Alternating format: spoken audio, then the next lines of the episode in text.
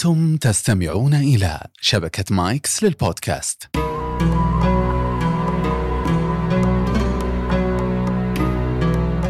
الحمد لله وحياكم الله.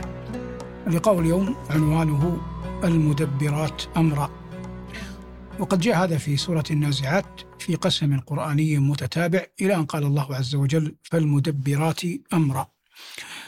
المقصود بقوله جل وعلا المدبرات أمرا رؤساء الملائكة الأربعة جبريل وميكال وإسرافيل وملك الموت. والحديث هنا سيكون متشعبا بعض الشيء. الله عز وجل غني عن سائر خلقه والعرش ومن يحملونه والخلق جميعا بلا استثناء كلهم فقراء إلى الله تبارك اسمه وجل ثناؤه. هذا أول ما يجب أن يستقر في العقل والقلب وأن يتم الإيمان به. فالله هو الغني الحميد. فلما نتكلم عن المدبرات أمرا إنما نتكلم عن مخلوقات مربوبات لله جل وعلا يقال لهم الملائكة. والملائكة ظاهر القرآن والسنة أنهم خلقوا قبل الجن والإنس. فلا خلاف أن الجن خلقوا قبل الإنس. قال الله تعالى والجن خلقناه من قبل من نار السموم. وأما الملائكة فظاهر القرآن والسنة أنهم خلقوا قبل ذلك. رؤساء الملائكة الأربعة جبريل وإسرافيل وميكال وملك الموت. ملك الموت جاء في بعض الروايات أن اسمه عزرائيل أو عزرائيل لكن لم يثبت هذا في نقل صحيح فسنتحدث عنه على ما سماه القرآن به ملك الموت إن شاء الله تعالى. فنبدأ بإجمال الحديث عن الملائكة قبل الحديث عن هؤلاء الأربعة عليهم السلام. خلق من خلق الله لا يوصفون لا بذكورية ولا بأنوثية لا يتناكحون وبالتالي لا يتناسلون. أعطاهم الله القدرة على التشكل وأخبر الله أنهم أولي أجنحة وأنهم لا يعصون الله ما أمرهم ويفعلون ما يؤمرون وأن جل مساكنهم في السماء. فإن استكبروا فالذين عند ربك. الله عز وجل يقول وهنا المقصود المكان. وأما جبريل وإسرافيل وميكال وملك الموت فالحديث عنهم كالتالي. جبريل أوكل الله عز وجل إليه الوحي فهو الذي ينزل بحياة القلوب وبالجنود وما أشبه ذلك مما يتعلق بالحرب والقتال. وهو أول من يسمع وحي الله عز وجل. ثم ينقله إلى غيره من الملائكة. وفي الحديث إن الله إذا أحب عبدا نادى جبريل إني أحب فلانا فأحبه. وخاتمة الحديث تدل على ما ذكرناه وهو أول من يسمع صوت الوحي. أول من يرفع رأسه بعد ذلك. قال الله عز وجل حتى إذا فزع عن قلوبهم قالوا ماذا قال ربكم؟ قالوا الحق وهو العلي الكبير. والله عز وجل يقول في سورة النحل ينزل الملائكة بالروح من أمره على من يشاء من عباده. أن أنذروا أنه لا إله إلا أنا فاتقون. ينزل الملائكة هذا يعرف عند المفسرين وعند أهل الأصول عام يراد به الخاص. فليس كل الملائكة ينزل بالوحي. الأصل أن الذي ينزل بالوحي جبريل فعام أريد به الخاص. وهذا كثير في القرآن. قال الله عز وجل عن عبده زكريا فنادته الملائكة وهو قائم يصلي في المحراب والذي ناداه جبريل. قد يكون مع جبريل ملك آخر مثل ميكال لكن ليس كل الملائكة نادت نادت زكريا. والعام والخاص العلم بهما يعين طالب العلم على فقه كلام الله وعلى الفقه نفسه لأن هذا مندرج في التفسير ومندرج في علم في علم الأصول. والعام له مفردات. مثل كلمة كل كلمة جميع وأسماء الشرط والأسماء الموصولة وغير ذلك مما بينه أهل العلم في كتبهم المفصلة في هذا الشأن ليس هذا مقام الحديث عنها. وهذا العام قد يبقى على عمومه ولا يمكن أن يخصص كقول الله عز وجل ولا يظلم ربك أحدا فلا يمكن أن يخصص أحد يمكن أن يظلمه الله. وقال وقال جل وعلا حرمت عليكم أمهاتكم. فلا توجد أم كانت حلالا لولدها عبر التاريخ كله في شرع الله جل وعلا. منذ آدم إلى قيام الساعة. كل نفس ذائقة الموت فهذا عام لا يمكن أن يخصص. كل نفس لا بد أن تموت. لكن بعض العام يطلق ويراد به الخاص كما بينا. فنادته الملائكة وهو قائم يصلي في المحراب المراد جبريل. ينزل الملائكة بالروح من أمره يعني بالوحي المراد جبريل عام يراد به الخاص. وقد يكون العام مخصوصا مثل قول الله جل وعلا ولله على الناس. كلمة الناس عامة. حج البيت. ثم قال من استطاع إليه سبيلا. هذا تخصيص. تخصيص من كلمة الناس. قلنا هذه تفصيلها في علم الأصول. لكن نعود إلى الحديث عن جبريل عليه السلام. هو الذي ينزل بالوحي. فقول الله عز وجل ينزل الملائكة بالروح الروح هنا المقصود بالوحي. لماذا قلنا إن المقصود هنا بالروح الوحي؟ لأن الله عز وجل قال بعدها ينزل الملائكة بالروح من أمره على من يشاء من عباده يعني الرسل أن أنذروا فذكر النذارة. والقرآن يفسر بعضه بعضا. الله عز وجل يقول في آية أخرى قل إنما أنذركم بالوحي قل إنما أنذركم بالوحي. والنذارة إخبار مقترن بتخويف كما أن البشارة إخبار مقترن بسرور. فهذا جبريل عليه السلام. الذي بعده ميكال. وأوكل الله عز وجل بما فيه حياة الناس من القطر وما أشبهه. وهو ملك عظيم. كثير الاقتران مع جبريل سواء في القرآن أو في الأحاديث. قل من كان عدوا لجبريل فإنه نزله على قلبك بإذن الله. الآية التي بعد من كان عدوا لله وملائكته وجبريل وميكال فإن الله عدو للكافرين. وقد جاء في بعض الآثار أن آدم عليه السلام لما أهبط إلى الأرض نزل إليه ميكال من الجنة بالحنطة وأعطاه بذورها وقال احرث وقال احرث وازرع فهذا طعامك وطعام بنيك. فأنت ترى أن الحنطة وما شابهها من القمح وغيره فهذا أغلب طعام الناس في شتى أقطار الأرض. ولهذا قدمه الله عز وجل في سورة النحل ينبت لكم به الزرع والزيتون والنخيل والأعناب. المراد بالزرع الحنطة. فهي قوت أكثر خلق الله.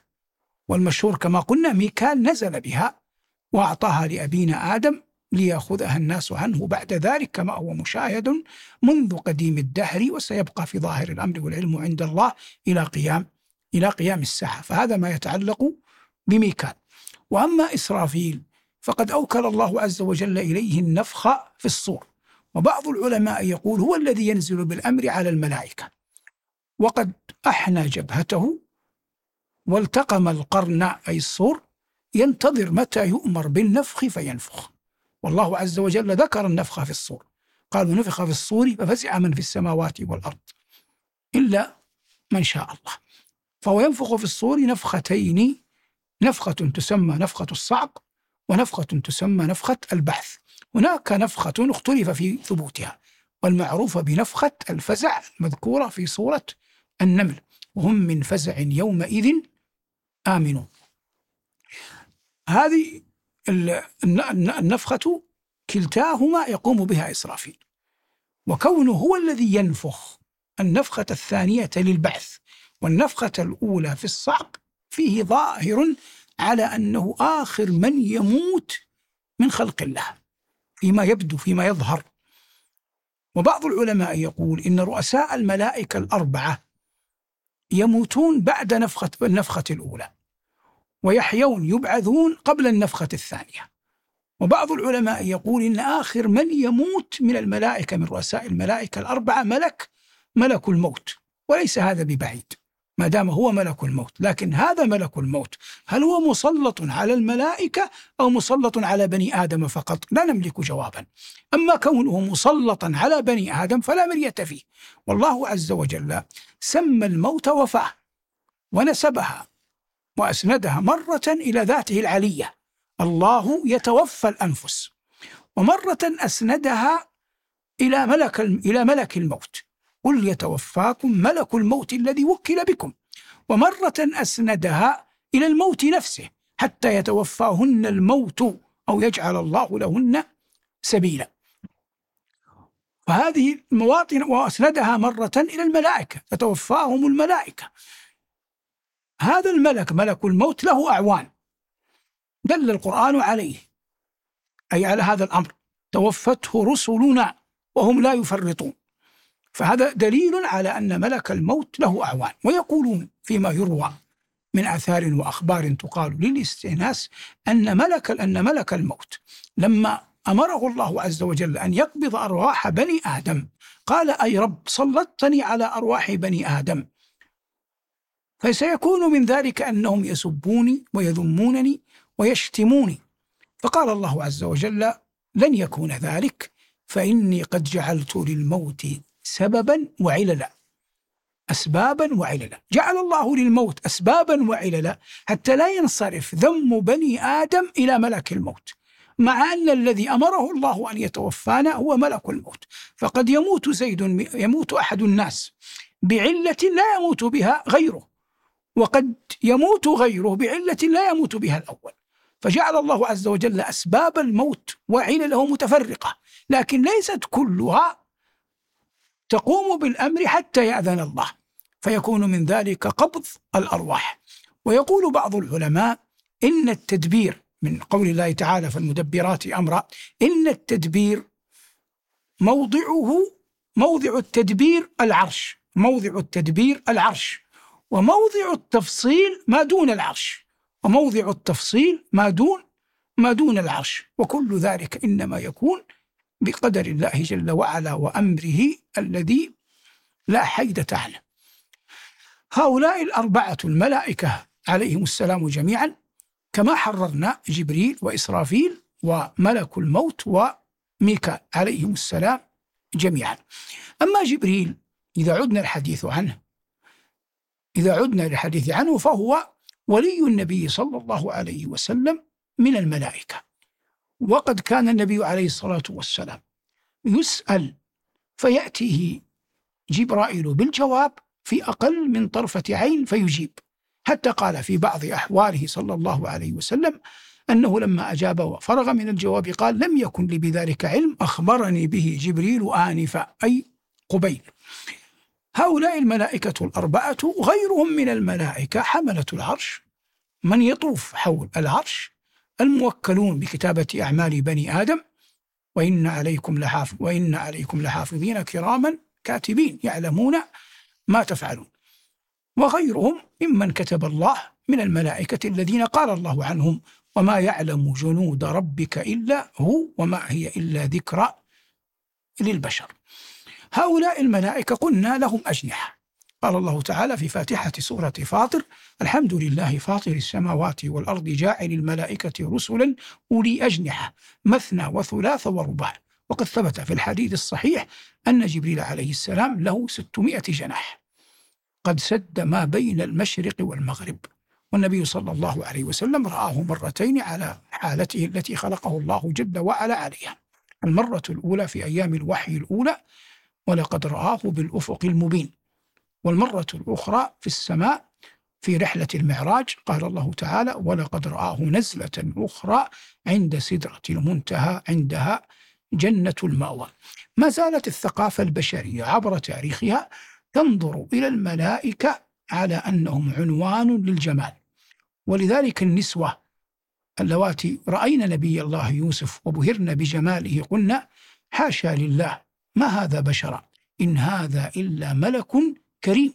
ما علمنا أنهم لم أنهن لم يرين الملائكة قط.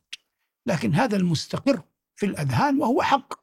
كما أن عياذا بالله صورة الشياطين في أذهان الناس جميعا صورة قبيحة. قال الله عز وجل طلعها كأنه رؤوس الشياطين.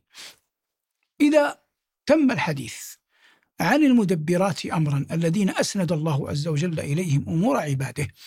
فإن الذي يدبر الأمر على وجه الحقيقة هو الله عز وجل وحده.